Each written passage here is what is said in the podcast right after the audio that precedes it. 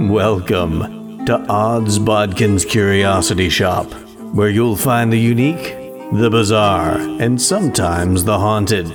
Feel free to look around, peruse the items, and never fear. There's nothing here that bites. Hard, anyway.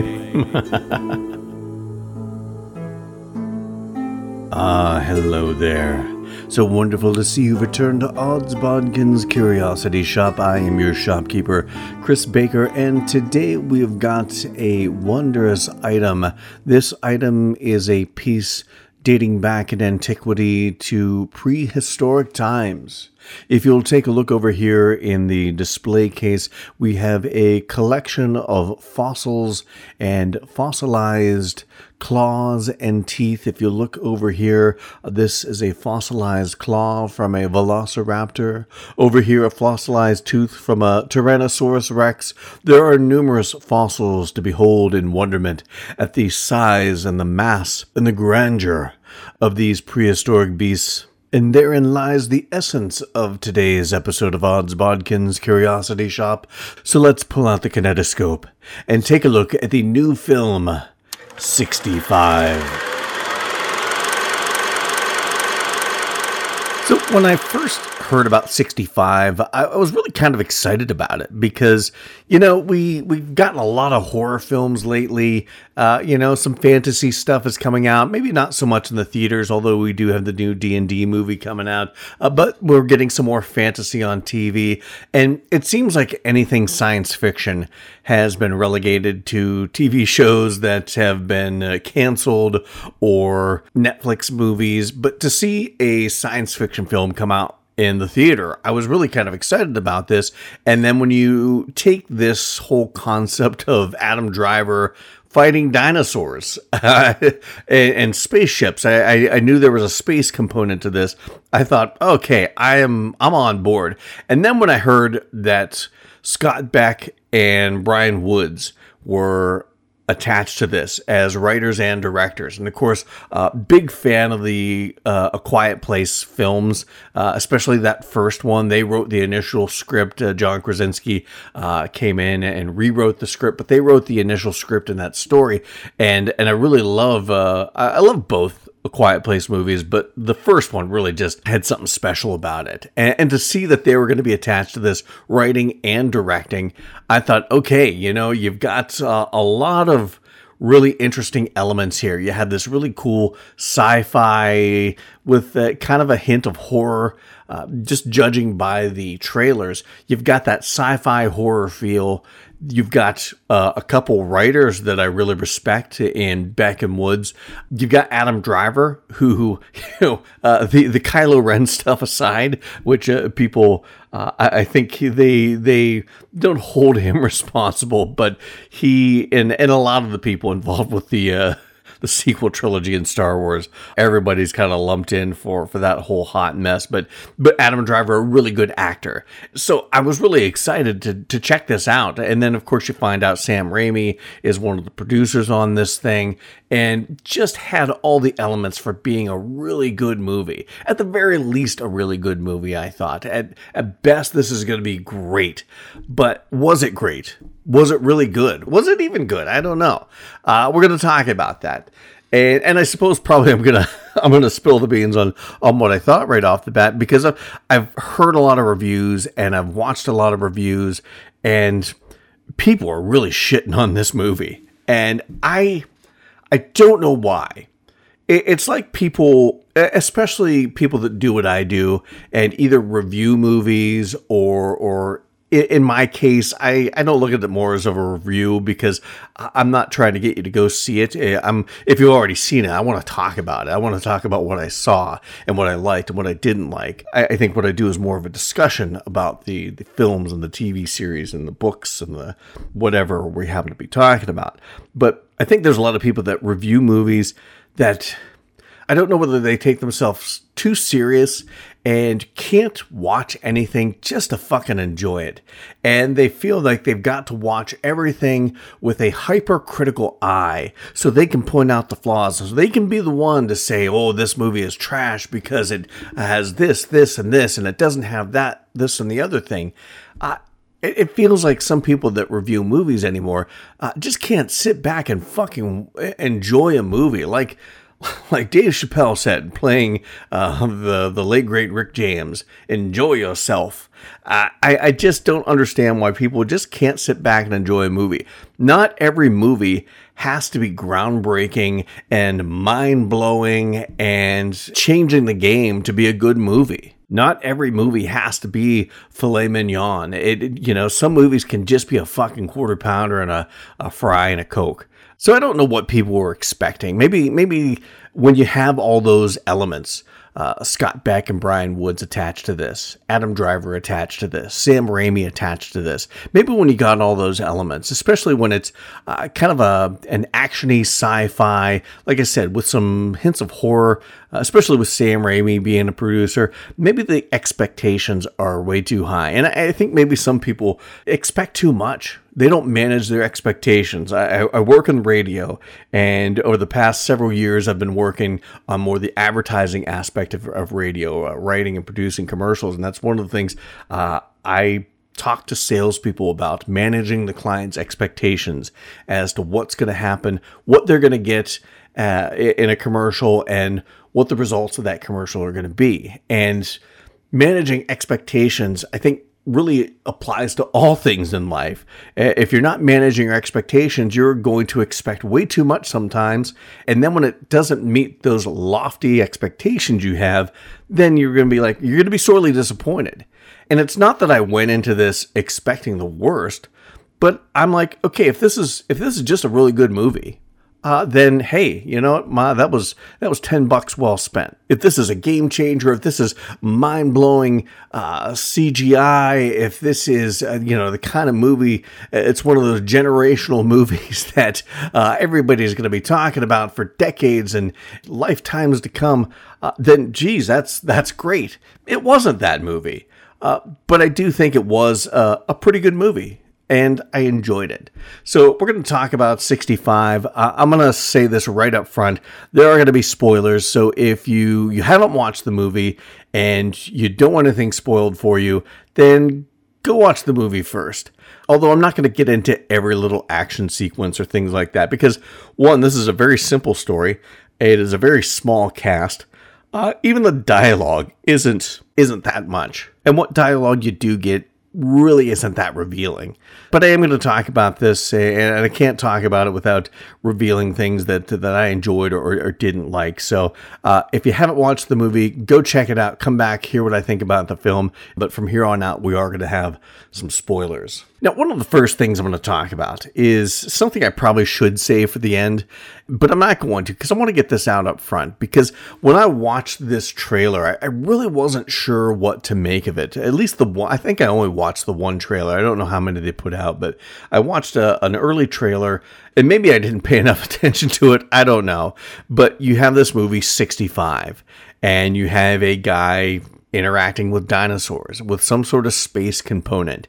And I thought, okay, 65, 65 million years ago, dinosaurs. So I, so I get that, you know, connection there. But how is this guy who's in a distant future where there's space travel and that sort of thing, how is he with the dinosaurs? I thought maybe he was a an you know a space traveler from Earth uh, an astronaut or, or, what have you, uh, a pilot, spaceship pilot of some sort. Maybe he crash lands on a planet that is 65 million years behind what our planet is, what Earth is, and are evolutionarily still in the dinosaur era. And that's how he is he's in this, you know, this planet with with dinosaurs and such. I thought, okay, that's that's an interesting concept. I, I, I, can get on board with that.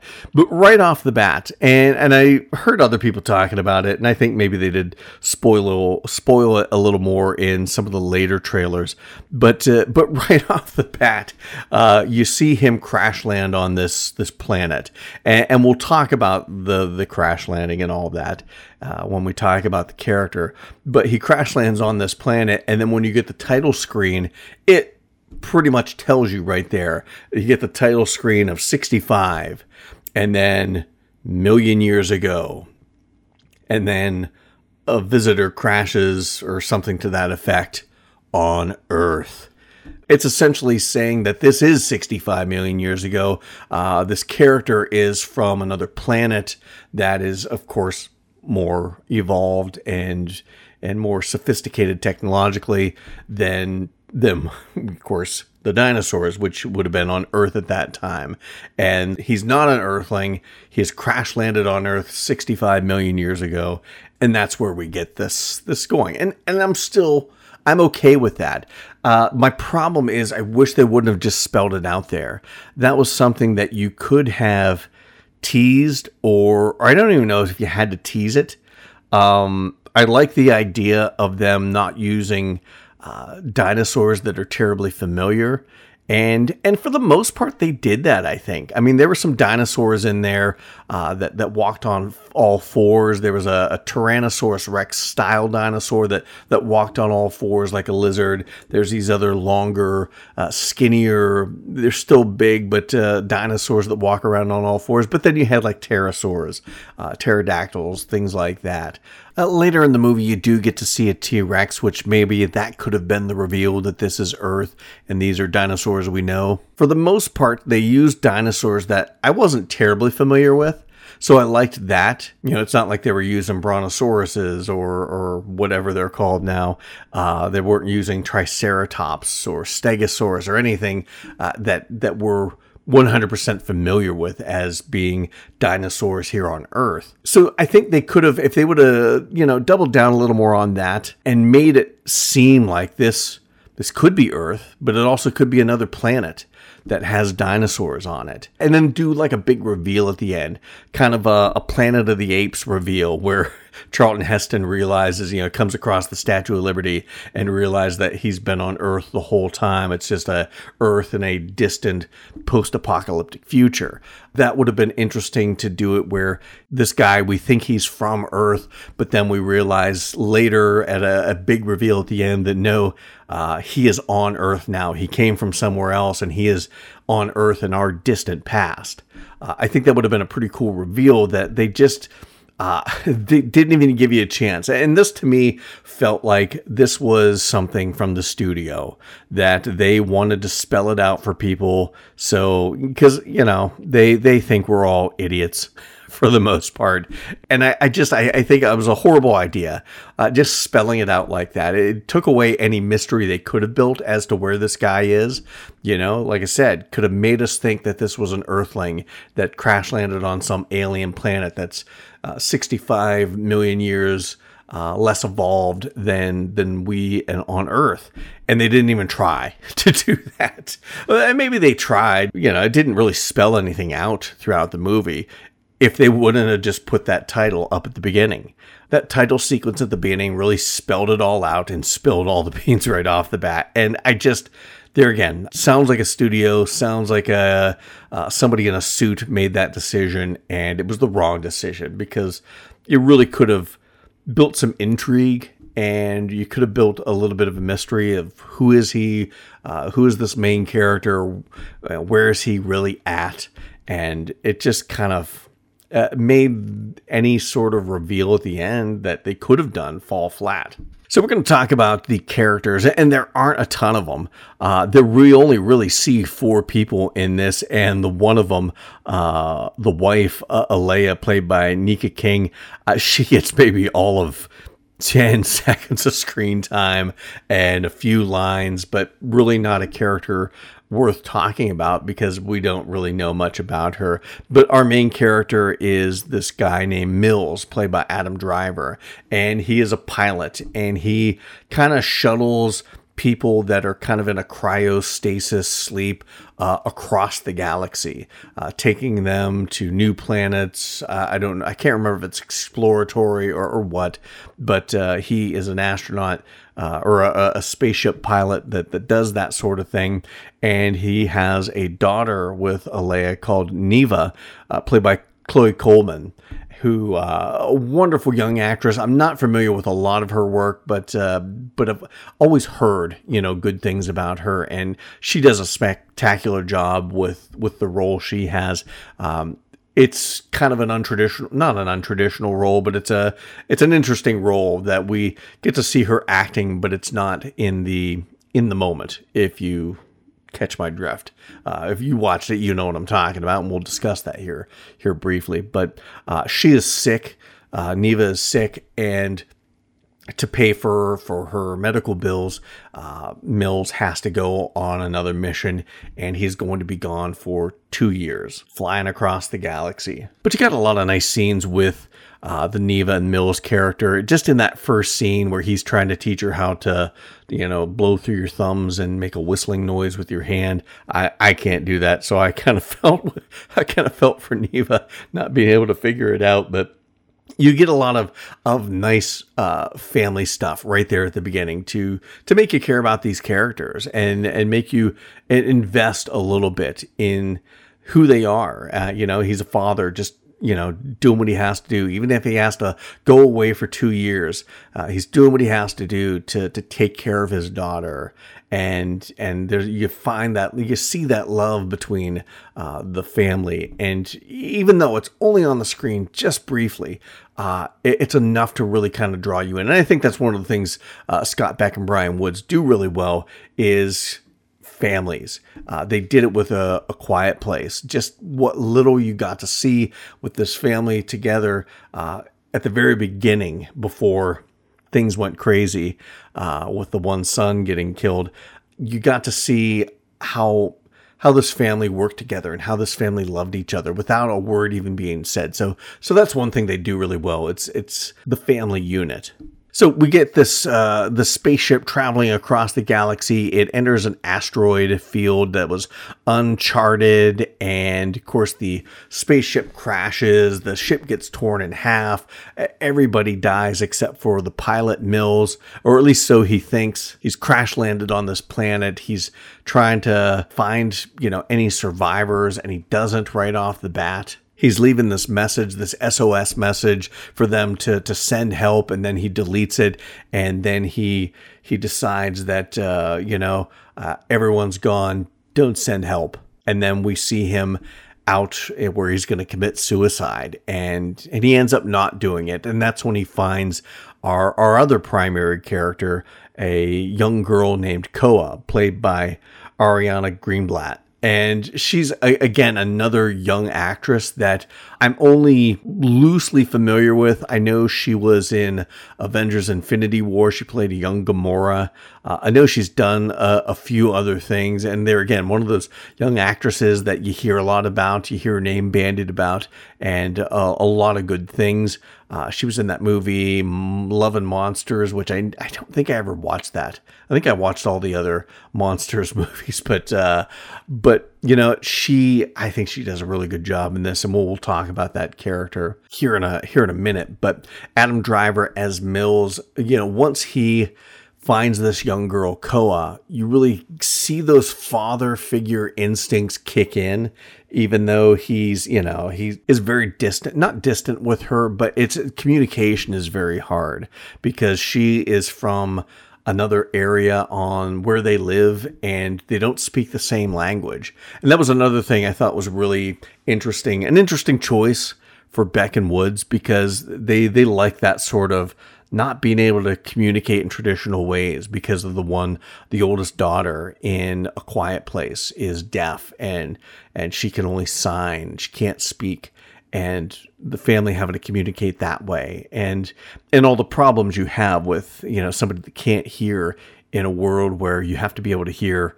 you know when something's creeping up behind you uh, so you know I, I like that aspect of what they did with with a quiet place. And I like this aspect because you've got two characters that really have to work together because this is at its heart a survival movie and they have to be able to work together and they have to she has to understand what he's saying when he's giving her directions and she doesn't understand what he's saying.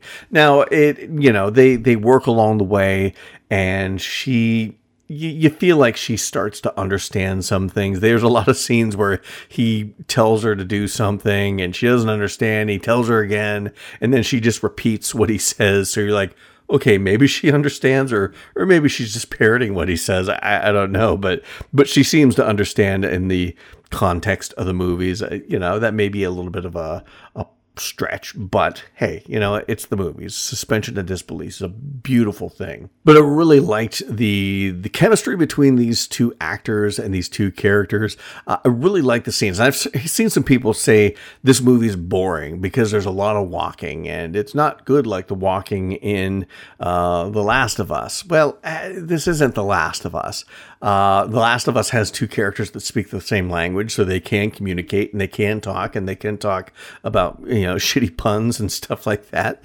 Uh, you don't get that luxury with this, but you do have a lot of relationship building in these scenes where they're walking and trying to get to this ultimate goal that they're they're searching out, and and I really I really enjoyed some of those scenes where they're just being a father daughter. I love the one scene where he swats a giant prehistoric bug on the back of his neck and gets goo all over his hands. And he's trying to wipe it off and and it's not working and things get stuck to his hand and she's laughing and then all of a sudden he's got this dirty gooey hand and then he's he's chasing her around, you know, uh, pretending like he's gonna smear her face in it or something like that if he catches her and and it was just really cute little scenes like that that kind of scenes you would get between a father and a daughter or a father and a son and you got to see in dialogueless ways how these characters are connecting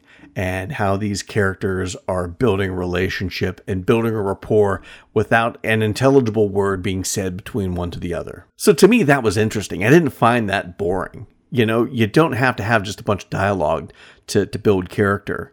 Uh, you get to see what kind of man Adam Driver's Mills character is by how he interacts with a young girl that cannot understand a word he says. You know, he's he's a dad. He's frustrated by the situation that he's in, and he's he's scared because not only he couldn't just kill himself, now he's got a a young girl to protect and be the surrogate daughter that he doesn't have at this point where he's on this planet uh, at the time seemingly by himself but now he has this this young ward that he's got to take care of and look after. Uh, you, you feel the fear and you feel the frustration of, of what he's going through but then you also feel those fatherly instincts where he's you know he's doing what he has to do to, to care for this girl and make the best of a bad situation. And at times you know make her laugh, make her smile, and chase her around with gooey, dirty fingers. And that was nice to see with Adam Driver because, uh, for the most part, Adam Driver, the extent of my experience watching Adam Driver on the the big screen is with the sequel trilogy. And uh, I, you know, I hate to say that I haven't watched many other movies with Adam Driver because he usually does a lot of drama and a lot of rom coms and stuff like that. Stuff my wife always wants to watch, but uh, but we've never, you know, I'll sit down and watch a movie like that with her, a drama or what have you. We just usually don't take the time to watch those kind of movies. Uh, she that's usually what she's watching when I'm playing D and D on Tuesday nights, or when I'm off at the movie theater watching a scary movie, or or a movie like 65. But it's nice to see Adam Driver playing a, role like this because he is a really good actor, and and I liked how you got to see he's a good actor without uh, without all the traditional uh, things that that one has to to show they're a good actor. You know, dialogue with other people. You know, this is a character that doesn't understand him, so you can't really feed off another actor in that way. So he he's got to find other ways to show his craft, and and I thought he did a good job with this. Now, our other character, Koa, eh, played by Ariana Greenblatt, she is uh, a fantastic young actress because the fact that she did such a good job with so little, because there again, she can't speak to Adam Driver. And whenever we hear her speak, it's in her native language that we don't understand. They don't put subtitles up or anything. So to be able to get what she wants across uh, without being able to vocalize it. I thought she did a really good job with facial expressions, with the animation of her, her body language. Uh, I thought she conveyed a lot of emotion, and you know it was it was fun to watch her and Adam Driver play off one another in this kind of non traditional way. Not that we've never seen a uh, story where two characters don't speak the same language and they still have to get along and work together. But it's not something you see every day. But they're trying to reach the other half of the spaceship that has the escape pod. And that is the bulk of the movie right there. Them trying to get, uh, I believe it's like 14 kilometers away, them trying to traverse this the prehistoric landscape to try and get up this mountain and and get to this escape pod so they can get off of this planet. And of course, as you would imagine with a world full of dinosaurs that is, is easier said than done and they they come across various uh, various dinosaurs. There's there's one scene though where they're helping this little baby dinosaur out of this tar trap and they, they let this uh, get this dinosaur out uh, just to, to run off to catch up with his herd. And then these other, or they compies or, or whatever, uh, start attacking and eating it. And it was just, it was such a circle of life sort of uh, of scene that uh, I, I, just was like, oh, I didn't expect that. I was expecting the feel good, hey, we help this rescue this dinosaur, and maybe he'll come back and save us in the end. And no, he was just going to get eaten by other dinosaurs, and that's you know that is kind of the the ultimate. Uh, ultimate theme of this movie is survival and survival of the fittest. In a world where everything wants to kill you, you have to always be on guard and you always be ready to fight. But to complicate things, because like I said, this is just essentially a survival movie and it's a, a road trip movie, so to speak, where they're walking, you know, 14 kilometers to try and get to this escape pod and you know, to complicate things even more, uh, we realize that, and this again would have played into the mystery of this actually being Earth 65 million years ago. We find out that uh, an asteroid, uh, a part of that asteroid belt, is is making its way to Earth. And this is essentially the asteroid that is going to cause the extinction of the dinosaurs. This is an extinction level event size asteroid and is making its way to Earth. And they are aware of this through this little, you know, contraption, this technological uh, wonder that uh, that shows them where they need to go. And it also, you know, when you zoom in on the uh, asteroid that's up in the sky, it, it, tells you that it's it's getting closer to impact. But another really interesting thing I, I liked about the story is the intermingling with flashbacks and uh, recorded messages from the Nevine character, uh, Mills's daughter. He watched a couple videos inside the ship. We got to see Koa watching some videos. Uh, she really kind of fast tracks through several videos, and a lot of it is, you know, hi dad, how are you doing? This is what I'm doing. I made this, this sort of thing that he's watching. And then when Koa starts watching these videos, we progressively get to see Nevine get more and more sick until we finally get a video where Nevine's mother is is talking about how she she passed away. So through this whole movie you're thinking, well he's got to get off this planet. He's got to get back to his daughter. She's sick. She needs him. You see that he's fighting to to get home to his his family. And then when you get the revelation that no he's not because his daughter's dead. She's been dead uh, she was probably dead a year ago, that he's not fighting to get back for her. He's fighting to save Koa, who is, is kind of like a surrogate daughter to him throughout this. Her parents died on the spaceship that, that crashed, so he's kind of a surrogate father for her. And it almost made me wonder because when we first meet him on the spaceship, uh, he's waking up from just kind of just sleeping and and he's only jarred awake because the asteroids are starting to hit the ship. And you almost wonder if he's known for you know uh, the better part of a year that his daughter is dead and just kind of was negligent about flying the ship and not paying attention to the charts and not paying attention to the readouts and and maybe not that he flew into this asteroid field but his negligence may have caused this ship to to fly through an asteroid field that could have been uh, avoided I, I almost wonder that, and maybe it's the guilt of of causing the death of Koa's parents that keeps him going to save her to get her to safety. But one of the things I was really excited about this movie was the dinosaurs and and some of the scares, and you got some of the like hints of some of the scares that you were going to get in the trailer. Uh, there again, I, I get it. They've got to show things to get you interested, to hook you. But uh, it feels like sometimes they give away too much. But they had a lot of really good dinosaur scares. And there again, nothing that you haven't seen before in other movies, especially I know a lot of people, even myself, uh, really kind of compare this to Jurassic Park in, in some ways.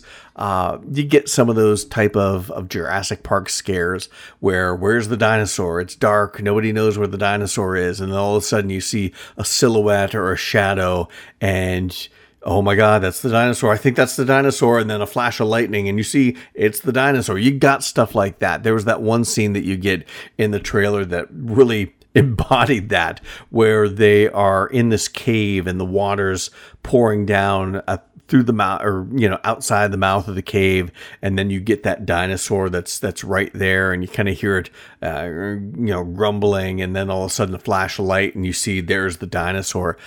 And that shit worked I, I, don't care what anybody says. It was creepy. It was suspenseful. They did a good job with the suspense and building the tension in these scenes. Whether I've seen this sort of scene before or not was a, a moot point because it worked. The scene when they're in that cave, uh, it, it's a scene later where there's a, a dinosaur in there and you ne- you're you're waiting for it to pop out. And and it does finally.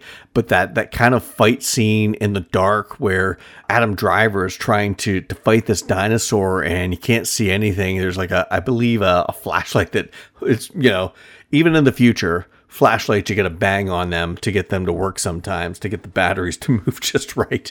But uh but that to me was it was it was suspenseful. It was creepy uh there was there was a few scenes like that that really kind of played off the uh, creature in the dark aspect of, of dinosaur movies, especially stuff like this, stuff like Jurassic Park. And I did like how that scene, uh, you know, kind of going back to that scene at the mouth of the cave with the water coming down.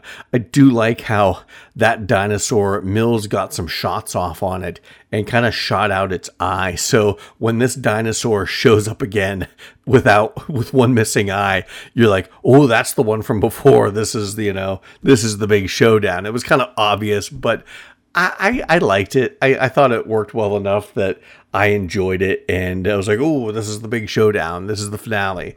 Um, it, it didn't I don't know. I, am sure it probably bothered some people with better sensibilities than I, but but I, I found it quite enjoyable. And that's that's one of the things I, I dug about the climax of the movie. They get to the space pod, the the escape pod, and all of a sudden these dinosaurs attack and the thing gets knocked upside down and and you're just wondering how you know this this asteroid's getting closer and closer to earth you're wondering how this is gonna uh, this is gonna work out when this t-rex is attacking uh, the space pod or where this escape pod is being held. And then not only do you have that T Rex, you have two T Rexes come along, and Mills trying to evade and fight them. And and then when that big dinosaur comes up, uh, that that one that I was talking about earlier that had his eye shot out, and the chase scene where Mills is being chased by this thing, and you're like, oh my god, how he's getting farther and farther away from the escape pod, and this asteroid's coming. Koa's all by herself, and I like how they really made Koa less along for the ride, and and shows her survival type skills. Uh, she has this bone that she dipped in these this berry juice that was supposed to make you sick, but she has this sharp bone that you know this this dinosaur has Mills on the ground and cornered, and she comes up and stabs out its other eye. And this thing is standing over top of a geyser, which I don't know if this is supposed to be the geyser from earlier in the film, uh, which that was pretty close to the ship where they were. And they walked 14 kilometers, and and Mills got to this geyser quite quickly from just running away from the dinosaur. So uh, that I don't know if it's a plot inconsistency or if this is just supposed to be a different geyser. But anyways, this dinosaur is over top of this geyser and it goes off with boiling hot water and you know between that being stabbed in the eye uh, this dinosaur falls dead. And and the effects on this were were really gross and really good i thought. Uh, the boiled dinosaur flesh uh, dripping off and, and peeling off was was quite disgusting. And, and we'll talk about the effects and, and some of that stuff a little bit later but then they get back to the escape pod and they escape before the uh, extinction level event of this asteroid colliding with earth killing all the dinosaurs. And that's really where the movie ends. And I, I heard some people talking about how they wished uh, wish they would have. I don't know what they wanted. Whether they wanted to say, uh, you know, Mills to say, "Oh, Koa, you can come live with us and we'll be a family," or whether they wanted you to see them being rescued. I think all that stuff's kind of implied. Uh, I don't think you needed to see it. You know, that was it was a really intense uh, final scene. It was a really intense climax to this movie. I don't think you needed some big drawn out denouement. I think it was fine ending it where it did. So, right now, I want to talk about some of the special effects because I, I was really worried when, you know, you're talking about dinosaurs, it's all going to be CG for the most part. Uh, I, I was really worried about that because CG, I mean, sometimes even the best films, uh, Marvel and Disney have shown this. Uh, the the best films with the biggest budgets still can have some itchy, iffy CG work, and so I was a little bit uh, concerned about the CG dinosaurs that I was going to be seeing in this movie. But I have to say that I was quite impressed with the CG. Uh, was it spot on, picture perfect every time they showed dinosaurs. No, some of the some of the dinosaurs uh, were a little, you know, you could tell it was CG, but it wasn't horrible. And then some of the other dinosaurs, like some of the bigger dinosaurs, I thought they did a really good job with the CG on a lot of them. Uh, there again, the CG wasn't great all the time, but it was good enough all the time and and the times they really got it right it was really enjoyable. I thought the cg work in this was actually pretty good for the most part. And it makes sense because they had a lot of time to work on this. I mean they began principal photography in new orleans uh, back in November of 2020 during during the height of COVID, which makes sense because this was such a small cast and uh, it, it probably lent itself to to filming during COVID. But principal photography started in 2020, and they've been sitting on this film and they've you know had time to to work out the kinks with the CG and I think that's where Disney has a lot of problems they're trying to ram out so many TV shows and movies that they're they don't give the the visual effects artists enough time to to finish their their CG work. And I think that's where a lot of that suffers. I don't think they're bad CG artists. I just think don't think they're given enough time to really do it right. And and I think this is a situation where uh, they were really given a, a good amount of time to to get the CG right. And I think for the most part, uh, the CG was really good in this movie. I also like the fact that they used uh, a lot of practical sets. I mean, when they're walking through the woods, they're walking through the woods. When they're you know running here and there and and in caves, it's sets, but it's a lot of practical sets. You didn't see a lot of green screen work or a lot of you know CG backdrops or anything like that. They were out in, I believe, like I said, they they filmed in New Orleans. Uh, they were in Vernon Parish in Louisiana, Kisatchie National Forest. So that always makes a, a, movie feel bigger than it really is when we have real people in real places. I always think that adds a, a sense of authenticity to what filmmakers are trying to do when you when you have that aspect. And and I really appreciated that about this movie. And I thought the score was really good with this. I know Danny Elfman was supposed to do the score for this, uh, you know, because he's worked with Sam Raimi. But I know when this came out, uh, it was revealed that Chris Bacon, who's collaborated with Elfman uh, before, it was revealed that he was the composer of the score. Initially, they were both supposed to receive credit, but uh, but they gave credit to Chris Bacon, and ultimately Elfman labeled as a co-composer on some of the select tracks. So I don't know how that uh, how that all worked out. I know uh, Michael Giacchino was a, a, score consultant. So you had, you know, when you're talking about scores, you have some really heavy hitters working on this score. The score is not, I would call, I wouldn't call it memorable. Uh, not like some of those memorable scores that you get from from some of these composers, but but I thought it was a really good score. It really helped, and I think that's ultimately uh, what I liked about it because everything worked so well together. You had good acting, You had good writing, you had a good story. It was a simple story. Like I said, it's just a survival film. They got to get from point A to point B and survive dinosaurs along the way. And and when you have a, a, simple story like that, I think maybe that's why some people feel cheated because they're expecting twists and turns and maybe somebody to turn bad and some sort of bullshit like that. I, I don't know what they were expecting, but a simple story simply told and, and told well. Like i said you've got uh, you know good people working on the score that helps build the tension and the suspense.